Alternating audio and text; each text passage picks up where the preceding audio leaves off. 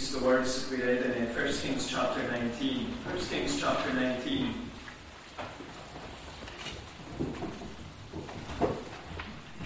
Reading verses 1 to 3. We read Ahab told Jezebel all that Elijah had done and how he had killed all the prophets with the sword. And Jezebel sent a messenger to Elijah saying, so may the gods do to me and more also if I do not make your life as the life of one of them by this time tomorrow. And then he, that is Elijah, was afraid, and he arose and ran for his life and came to Beersheba, which belongs to Judah, and left his servant there.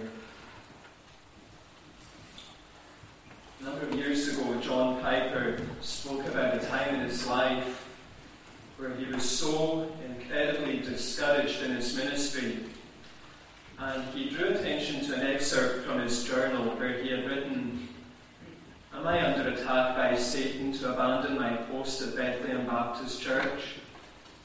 Or is this the stirring of God to cause me to consider another ministry? Or is this God's way of answering so many prayers recently that we must go a different way at Bethlehem Baptist Church than building I simply loathe the thought of leading the church through a building program. For two years I have met for hundreds of hours on committees. I have never written a poem about it. It is deadening to my soul. The church is looking for a vision for the future, and I do not have it. Does this mean that my time at Bethlehem Baptist Church is over? Does it mean that there is a radical alternative unforeseen? Does it mean that I am simply in the pits today and unable to feel the beauty and power and joy and fruitfulness of an expanded facility and ministry. O Lord, have mercy on me. I am so discouraged. I am so blank. I feel like there are opponents on every hand, even when I know that most of my people are for me. Perhaps I shall not even live out the year, and you are spading the church down a burden of a future I had made and could not complete. Have mercy, Father. Have mercy on me. I must preach on Sunday, and I can scarcely lift my head. And then last year, Jeff Robinson wrote the following for the Gospel Coalition. I had just finished the third year of my first full time pastorate. That year had been hellish, to say the least. One Sunday morning, a fellow elder, to my surprise, asked the congregation for a vote of confidence on my leadership. He called me a failed leader. People didn't cooperate, but my family watched the whole thing from the second row. It was the final straw that led to my resignation a few days later. This evening we're continuing our studies in the life of Elijah and we're focusing on a season of great discouragement that he went through. And we're going to look at this under two headings a discouraged prophet and then a divine encounter. A discouraged prophet and then a divine encounter. First, we have a discouraged prophet. You see that in verses 1 through to 5. And in these verses, we see Elijah relinquishing his ministry. Now, before proceeding, let's remember the context. In 1 Kings 18, we found Elijah engaged in a showdown with Ahab and with the prophets of Baal and the nation of Israel at Mount Carmel. He had challenged them with the words, If the Lord is God, then follow him. If Baal is God, follow him. He had then called down fire from heaven, and the Lord had answered in a spectacular fashion that had left everyone crying out, The Lord, He is God, the Lord, he is God. Elijah had gone on to pray to the Lord to send rain on the land. It was a prayer based on the Lord's original promise to send rain on the land. And Elijah had persisted and persevered in prayer until the Lord once again answered in a spectacular fashion. And Elijah had proceeded to run ahead of Ahab's chariot all the way to the city of Jezreel. He was convinced that Ahab and his wife Jezebel will now repent and turn to the Lord. If they didn't, then surely the people of Israel would remove them from public office. He is convinced that really one way or another, the worship of Israel's covenant God will be restored.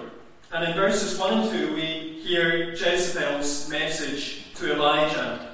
Ahab brings a report to his wife Jezebel about the day's events. We see that in verse 1. But he doesn't tell her about anything that the Lord had done. He tells her about what Elijah had done. And Jezebel sends a message to Elijah, saying in verse 2 So may the gods do to me and more also, if I do not make your life as the life of one of them by this time tomorrow. She is vowing, May I be struck down if I do not kill Elijah like he has just killed my prophets. And she meant that. That is no empty threat. She had a track record of putting the Lord's prophets to death. You know, what a glimpse into the hardness, the blindness of Ahab and Jezebel. They could be confronted with fire from heaven. They could be confronted with rain from heaven. And yet it doesn't move them one bit. It makes no impact, no impression on them. And so in verses 3 to 5, we see Elijah's collapse. We're told, verse 3, that Elijah was afraid. He sees that Ahab and Jezebel aren't impressed, they're not repenting.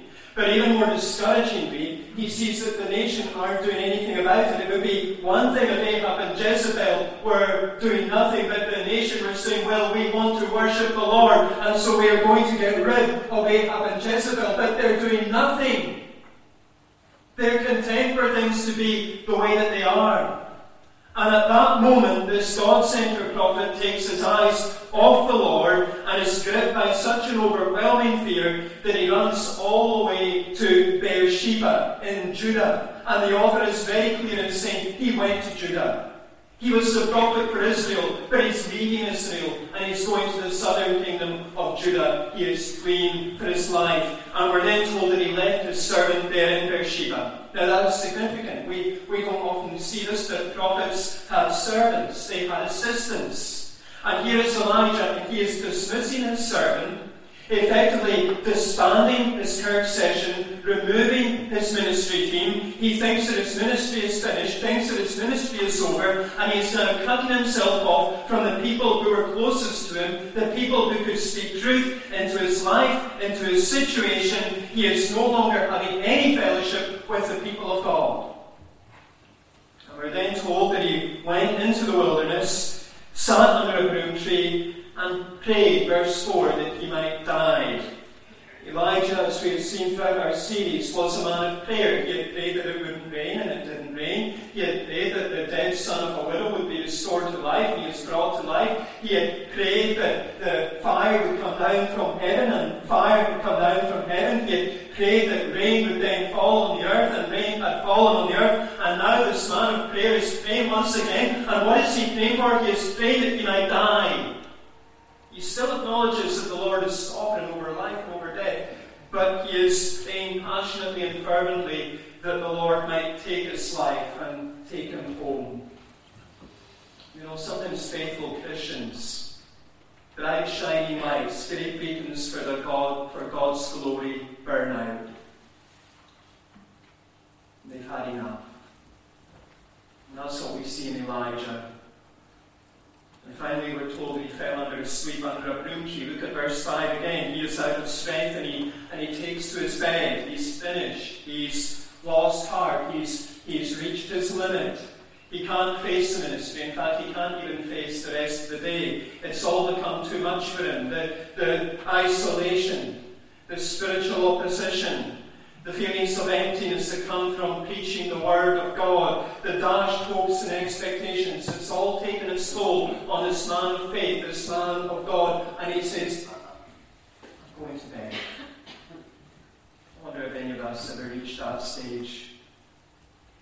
We just can't get out of bed. Well, as we look at Elijah, we're being reminded that sometimes the Lord's people can reach the stage where they've had enough. Sometimes the Lord's people reach the stage where they've had enough. I've often heard, and you've maybe heard them as well, well meaning Christians who say that when you come to Jesus, all your troubles disappear.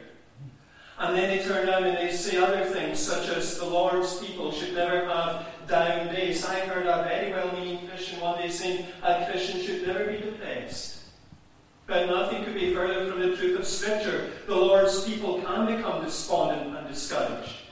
The Lord's people can become afraid and decide to run away from the issues going on in their lives or in their ministries. The Lord's people can throw in the towel and abandon the work that the Lord has called them to. The Lord's people can even have thoughts about just ending it all. Some of the godliest Christians have experienced the darkest nights of the soul. We can think of Charles Spurgeon, wonderful preacher in the 19th century and yet, so much of his ministry was spent in a state of depression. And his wife Susanna once wrote, My beloved's anguish was so deep and so violent that reason seemed to totter on her throne, and we sometimes feared that he would never preach again. Or we can think of William Cowper, that great hymn writer, remember, writer of Oh a Closer Walk with God that we sing so often. Behind the frowning providence that the Lord hides a smiling face, a great friend of John Newton, the composer of Amazing Grace. And just weeks before he died, William Cowper said to a friend, I feel unutterable despair. Faithful Christians can become incredibly discouraged. At the 2012 Together for the Gospel conference, Ligon Duncan addressed the pastors there, and he said, Maybe you're faithfully ministering to your church and you long to see conversions and you're not seeing them the way you long for. Or you're faithfully ministering in a church and you see the false prophets around you drawing in hundreds and thousands of souls while you have 65 people, none of whom get along with each other. Or God has been so kind to bless your ministry with edification and with conversions, but your own son is a stranger to Christ. You've been crying out for 25 years for God to save him out of the darkness, and he hasn't answered. Or you've been faithfully serving the Lord and you love Jesus, and your wife loves Jesus, but you find yourself saying, I didn't know it was going to be like this, Lord. I just wish that she liked me I don't know what it is for you. You fill in the blank, but the point is that it's discouragement that comes even to faithful servants. And perhaps there are some who are sitting here tonight, or maybe who are listening online, who are going through a season of discouragement, going through a dark night of the soul. Perhaps you're sitting here tonight and you're feeling drained and despondent. Perhaps you're sitting here tonight and you're feeling absolutely empty. You are exhausted. And what you need, what I need, what we all need, are fresh and heavy doses of the grace that is found in Jesus. And that's what we come to now in verses 5 through to 18, where we have this divine encounter. We move from this, the discouraged prophet to the divine encounter. Verses 5 to 18, where we see the Lord restoring Elijah back into ministry. In verses 5 through to 8, we see Elijah's encounter with the Lord under the broom tree. Elijah's fallen asleep, and an angel comes to him, and we're told in verse 7 that it's the angel of the Lord. That is a pre incarnate appearing of the Lord Jesus Christ. And when you've come to an end of yourself, there is nowhere better to be than in the hands of Jesus the one whose grace is sufficient. When you are bruised and broken, there is no one better to be with than the one who promises not to break a bruised reed or quench a faintly smouldering wick. And the angel of the Lord touches Elijah. That is what Elijah needed.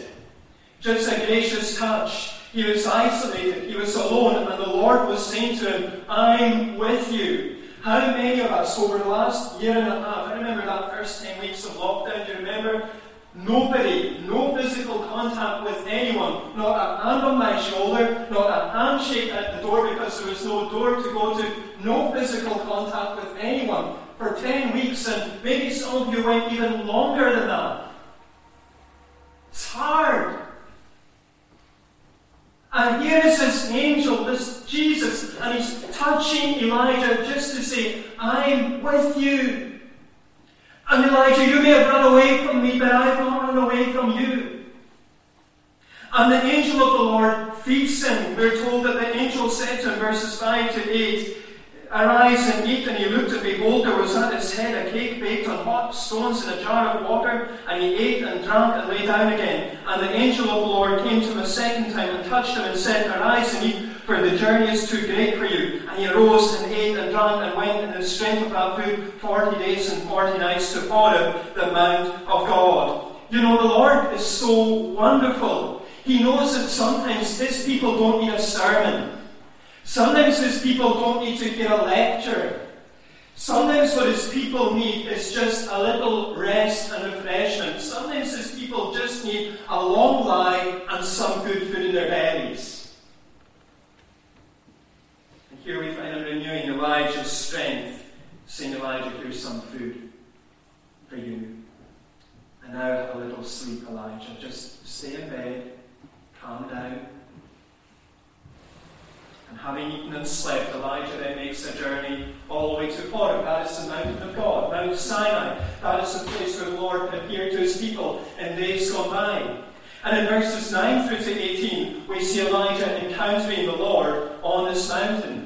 We're told that Elijah came to a cave. Look at verse 9. That word cave can be translated as cleft or hollow. And in Hebrew, it literally means he came to the cave.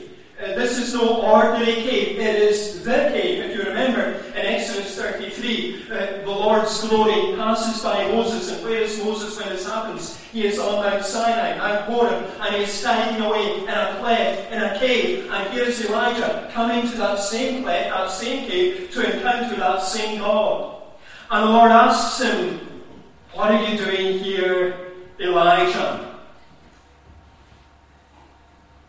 I don't know if any of you watched Frasier. It's about an American psychiatrist. It's a, a comedy show, and Frasier's catchphrase is, I'm listening. And that's really what the Lord's saying to Elijah. Elijah, I'm listening. What's going on?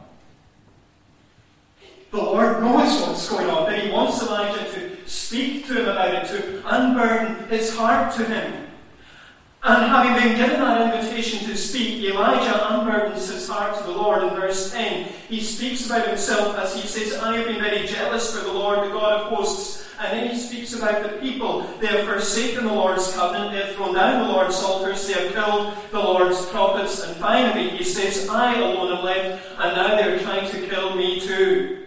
Now, there's definitely some exaggeration here. There is definitely a bit of a loss of perspective in Elijah's words. And it would be very easy for us to stand here tonight and say, well, he is such a sorry character. He should just pick himself up, shake himself down, get his act together. But you know, isn't it beautiful to see just how concerned Elijah was about the Lord's cause?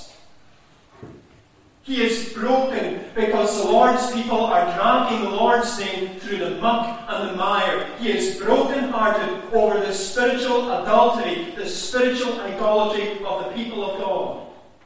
And he's saying, I don't know if I can carry on. I don't know if I can go on in the ministry because I've seen how hard some people are.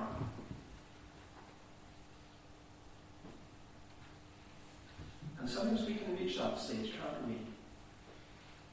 We see how hard some people can be. We think, I can't go on much longer.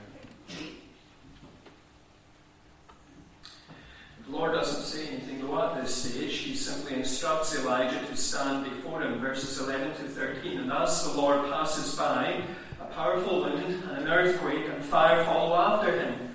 And there's this repeated refrain that the Lord wasn't in the wind, He wasn't in the earthquake, and He wasn't in the fire. And then there is a gentle whisper, a low whisper, or as the authorized version puts it, that still, small voice that draws Elijah out of the cave. It is the voice of the Lord. A voice that causes Elijah to wrap his face in his cloak because Elijah is now thinking back to his Old Testament, thinking back to Exodus 33 and 34. And you remember the Lord says to Moses, No man may see my face and live. And so Elijah is saying, Well, I better cover my face. And as Elijah stands at the entrance of the cave with his face wrapped in his cloak, the Lord asks him the question a second time What are you doing here, Elijah? What are you doing here, Elijah? I remember saying to somebody not so long ago, don't ever say I'm fine. Because sometimes, you know, we, we say to someone, how are you doing? And they say, I'm fine. And you need to get behind that and you need to say, well, how are you really here's the Lord, and He's saying here, yes, Elijah, I've heard what you're saying, but I want to hear it again. I really want to hear you, Elijah. I want to hear what's troubling you. And Elijah gives him that same response. Look at verse 14. I have been very jealous for the Lord, the God of hosts. For the people of Israel have forsaken your covenant, thrown down your altars, killed your prophets with the sword, and I, even I, only am left, and they seek my life to take it away. You know, think of all that Elijah has seen and heard from the Lord up until now. He has even been touched by the Lord, even received food and drink from the Lord, but he is still in a pit of despondency, a pit of despair. Phil Ryken writes, even the godliest can become so discouraged that it takes months, even years, before they have recovered. Some of you might know that. You, you can think back to a time when you were really discouraged and it took you a very long time to recover. Maybe you've, you've not recovered. That's Elijah. He's not recovered. And upon hearing Elijah's words, the Lord gives him an assignment. Look at verses 15 to 17. He commands Elijah to go back the way he came. Elijah had relinquished his ministry, he had given up, he had thrown in the towel, and now the Lord is calling him back into service. It will be a different ministry. It's going to be less prominent. It's going to be less high profile. The Lord knows that Elijah may not be coping with the ministry that he had been engaged in before, but the Lord hasn't finished with him. The Lord has not written him off.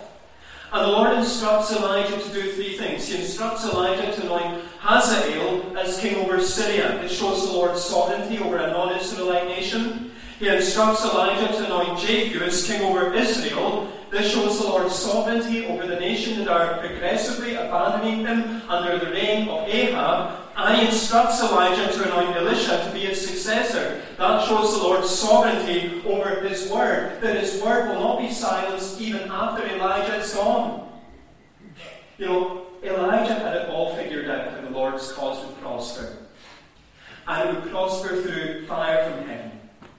And it would prosper through great rainfalls from heaven. And Elijah was sure that he would see it all happen in his own day. And the Lord says to him effectively, No, Elijah, no. My cause is going to prosper. But it's not going to prosper through fire from heaven. And it's not going to prosper through great rainfalls coming from heaven. It's going to prosper, Elijah, through my word and through the political processes over which I am sovereign. And then the Lord has this catch, and Elijah, you're not going to see it. You're going to have a successor, but you're not going to see it. You know, Elijah been left bitterly disappointed because he felt the Lord had let him down. But the Lord hadn't let him down. His man made plans to let him down.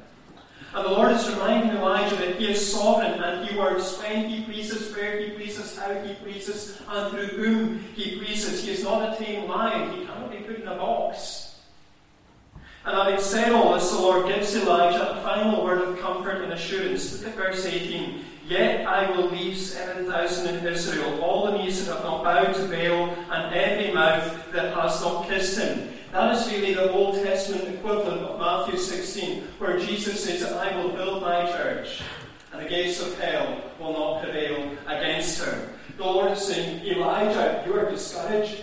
And you're discouraged, Elijah, because you think you're the only one left. You think you're the only faithful one. And you're afraid because when you die, my cause will just wither away to nothing. Will, there will be no more people worshipping me in Israel or in Judah. Elijah.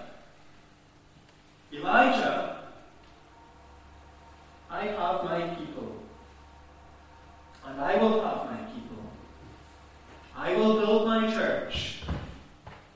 And not even the gates of hell will prevail against it. Nothing that Ahab can do, nothing that Jezebel can do, nothing that anyone else can do can prevail against my cause. Well, friends, as we focus on these divine encounters that Elijah had with the Lord, first on under the broom tree and then on the mountain, I want to note three ways in which the Lord encourages and ministers to his very discouraged prophet. First, the Lord reminds Elijah of his compassion he provides Elijah with rest and refreshment because he's compassionate because he cares. The devil loves to whisper in the ears of the Lord's discouraged people, Your God doesn't care about you. And this passage is saying, you have a God who knows and cares about the physical needs of his people, the spiritual needs of his people, even the mental and emotional needs of his people. This passage is saying you have a compassionate God who knows that sometimes what you need is rest and refreshment, and he's not going to grudge you this. Yes, there's a bit of an issue when we do nothing but rest and refresh ourselves. And so on Sunday mornings at half past ten, if you're just lying in bed saying, Well, I need my rest and refreshment, bit of an issue there. But the Lord knows that sometimes we need that bit of rest, that bit of refreshment. He is so compassionate. Second, the Lord reminds Elijah of his commitment.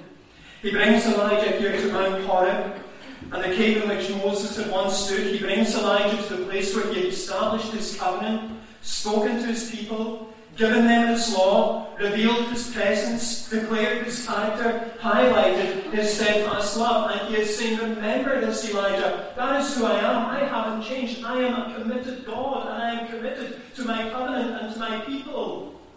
The devil loves to whisper in the ears of the Lord's discouraged people, Your God has abandoned you. Your God isn't there for you. Your God is fickle. Your God is forgetful. Your God is faithless. How many of you heard that over lockdown? Honestly, how many of you heard the devil whisper that to you over lockdown? And this passage is saying you have a God who remains committed to his people, committed to all his promises to them.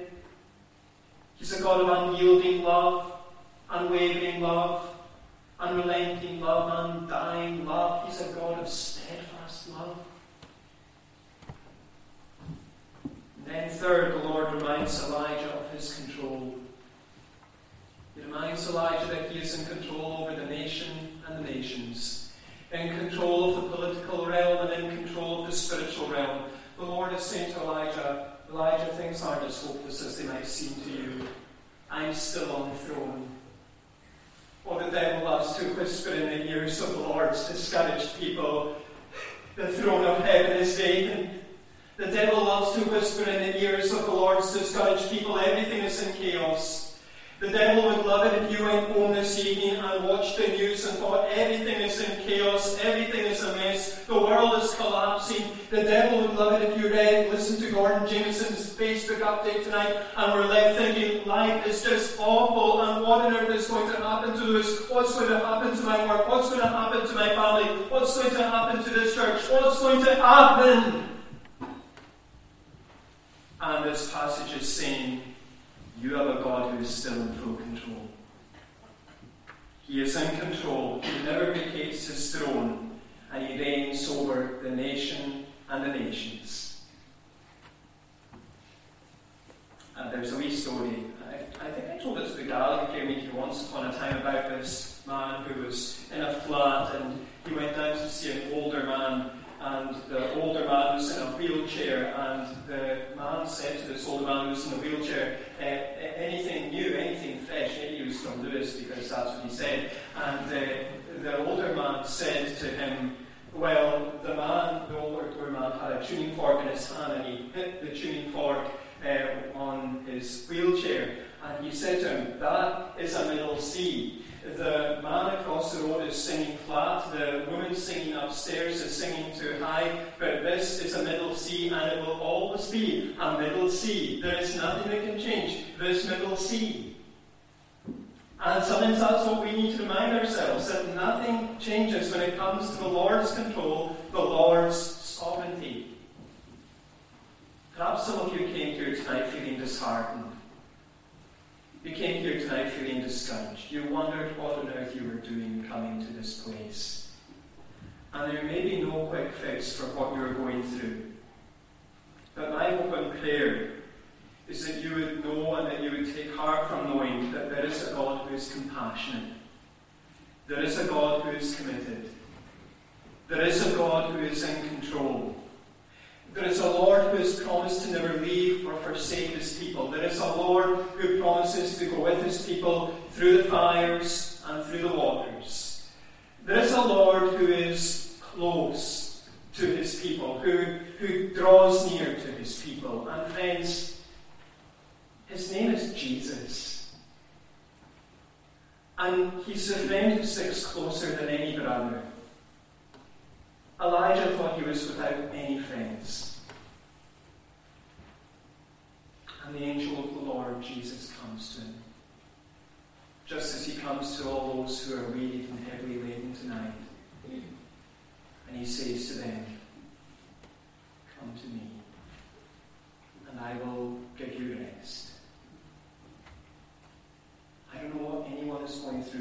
Because when I visit you, you say you're fine. Just as when you come to mine, I say I'm fine. None of us really knows what anyone is really going through. But there is a friend who knows, and he invites us to lay our burdens on him, the one who's compassionate, committed, and in control.